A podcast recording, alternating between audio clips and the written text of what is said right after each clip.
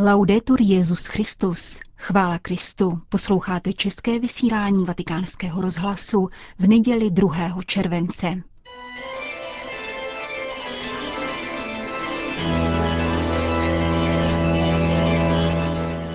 V komentáři Církev a svět uslyšíte dosud nevydanou úvahu Romána Guardínyho Žena a stát.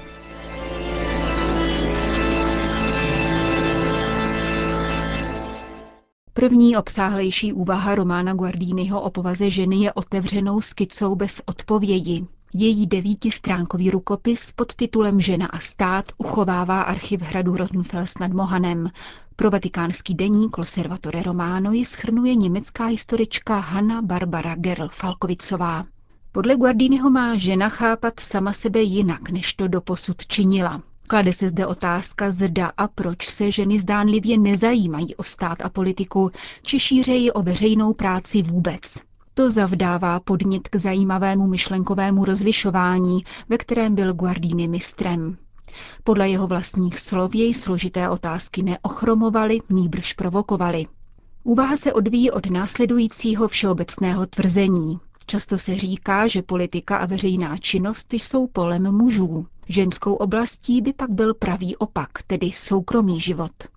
Z toho plyne pohodlné tvrzení, že žena má zůstat doma. Právě odsud vychází Guardínyho rozlišování. Protiklad veřejného a soukromého je správně vnímán, avšak chybně převeden na rozdílnost pohlaví. Existence každého člověka je celkově nadindividuální a jednotlivě individuální. V obou těchto případech je však její současná forma určována počínaje mužem.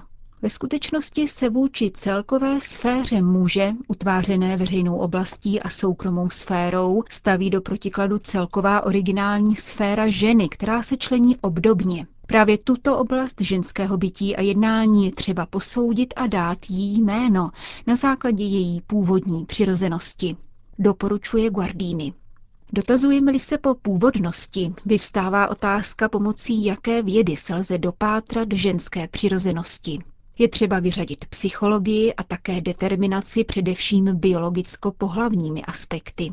Není vhodná ani noologie, protože parametry jejího vhodného či dokonce vědeckého myšlení jsou odvozeny z mužského vnímání.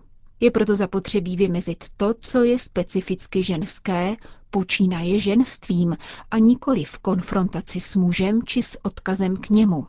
Zajímá nás naopak ženství jako oblast lidství zakládající se sama v sobě. Heuristický přístup zní, povaha a činnost ženy jsou především a svou podstatou osobní. Lidství má dvě základní formy, které nemohou být odvozeny jedna od druhé, mužskou a ženskou.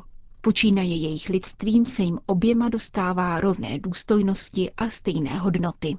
Tím je překonána běžná kontrapozice mezi přirozeností rovná se ženou a mužem rovná se intelektem, pokračuje německý teolog.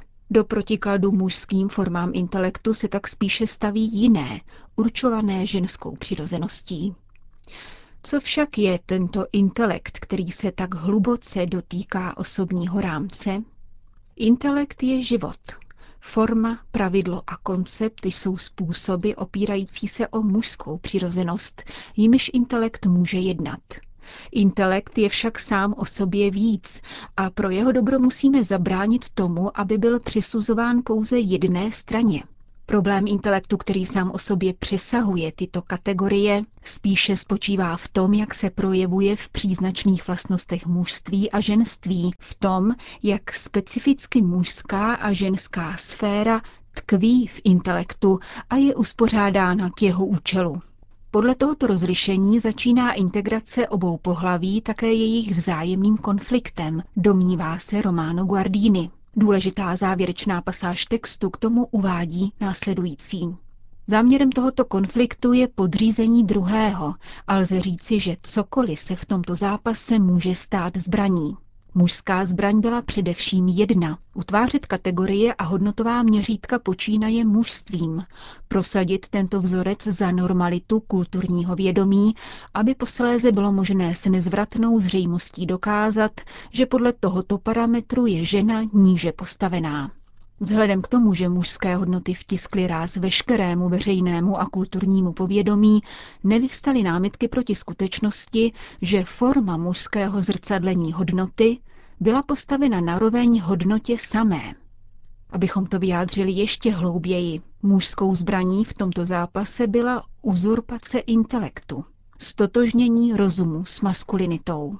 Bylo by možné nastínit dějiny lidského myšlení z tohoto zorného úhlu, přičemž na ženu to mělo zhoubný účinek. Buď přijala toto pojetí a stala se z ní naturální bytost, která využila všech zbraní své přirozené sféry, intrik, smyslných efektů a tak dále, anebo se nevzdala intelektu stotožněného s mužskou formou a aby jej obdržela, Přizpůsobila se muži, jeho pojmům, cílům a jednání, čímž pokřivila a oklamala sama sebe. To, co je třeba učinit, je veliké a obtížné. Úlohou ženy je plně se vložit do toho, co je jejímu ženskému lidství vlastní.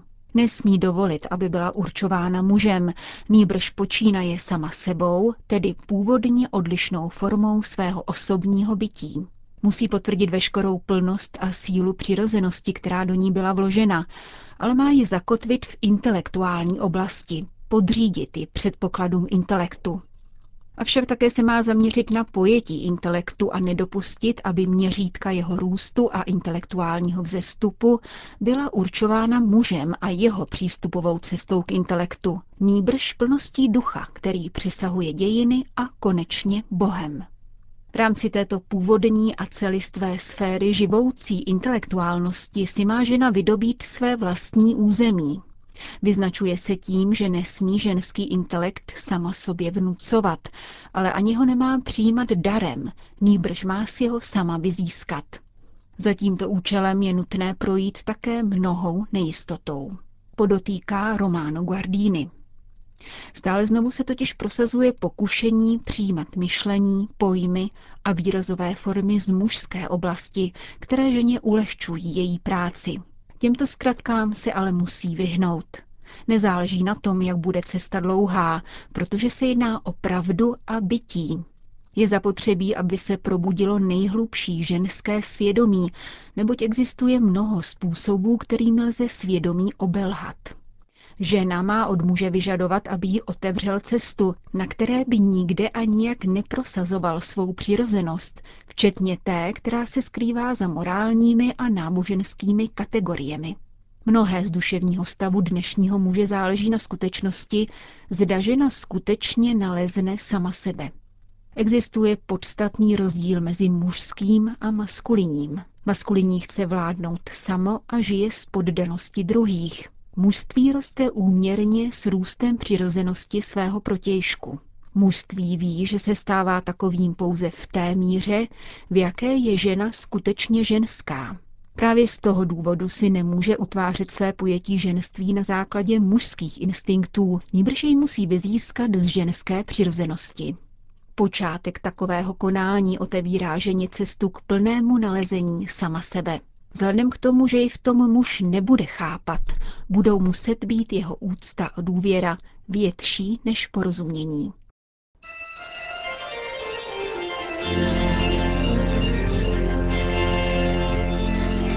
V komentáři Církev a svět jste slyšeli úvahu Romána Guardínyho Žena a stát.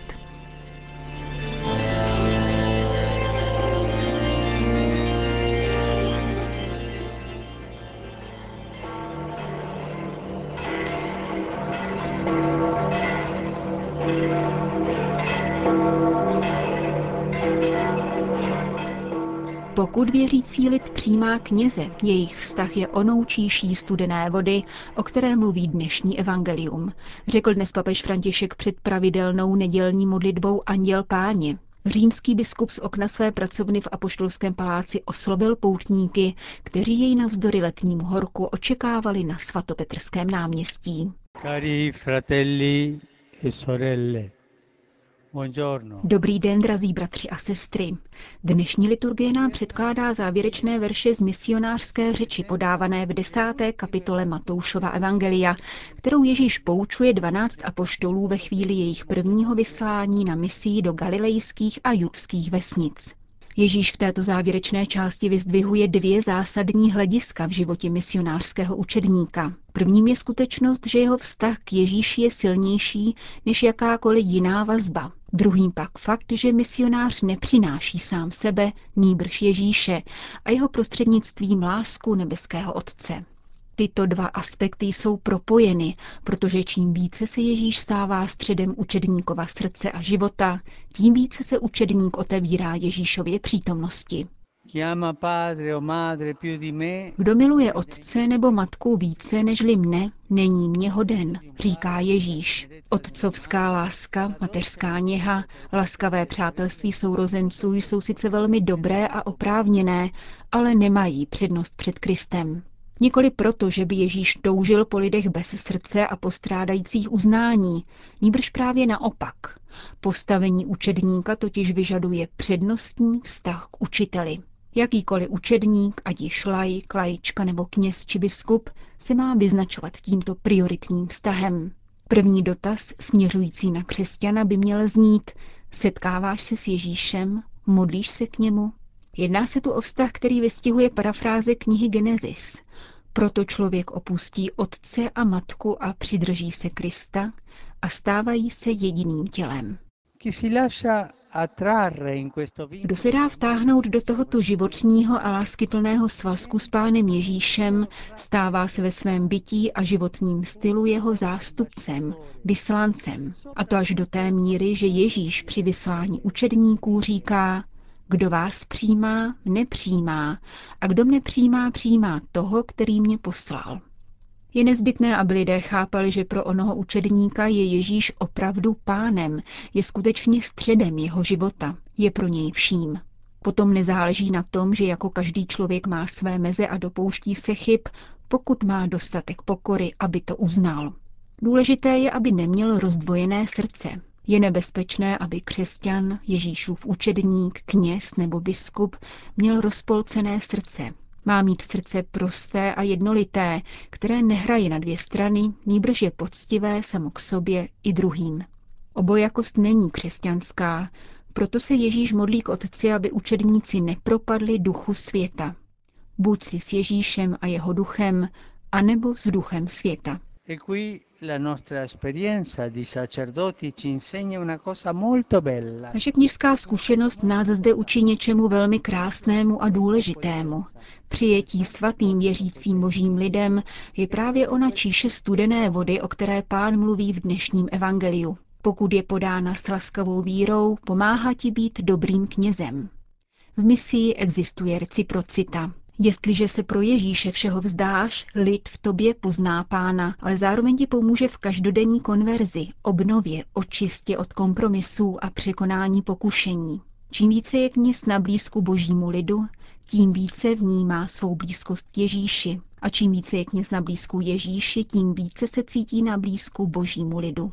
Pana Maria na sobě zakusila, co znamená milovat Ježíše v odpoutanosti od sebe samé a v dodání nového smyslu rodinným vztahům počínaje vírou v Krista. Kež nám svou mateřskou přímluvou pomáhá, abychom byli radostnými a svobodnými hlasateli Evangelia. Po hlavní promluvě papež František obrátil pozornost k situaci ve Venezuele. Venezuela slaví 5. července Den nezávislosti ujišťují její drahý národ o své modlitbě a vyjadřují blízkost rodinám, které ztratili své potomky v pouličních manifestacích. Vyzývám k ukončení násilí a hledání pokojného a demokratického řešení současné krize, kež se pana Maria Skoromoto přimlouvá za Venezuelu. Po společné mariánské modlitbě Petru v nástupce všem požehnal. Sit nomen Domini benedictum. Ex hoc nunc et usque in seculum. Aiutorium nostrum in nomine Domini. Qui fecit celum et terram. Benedicat vos, omnipotens Deus, Pater et Filius et Spiritus Sanctus. Amen. Končíme české vysílání vatikánského rozhlasu. Chvála Kristu. Laudetur Jezus Christus.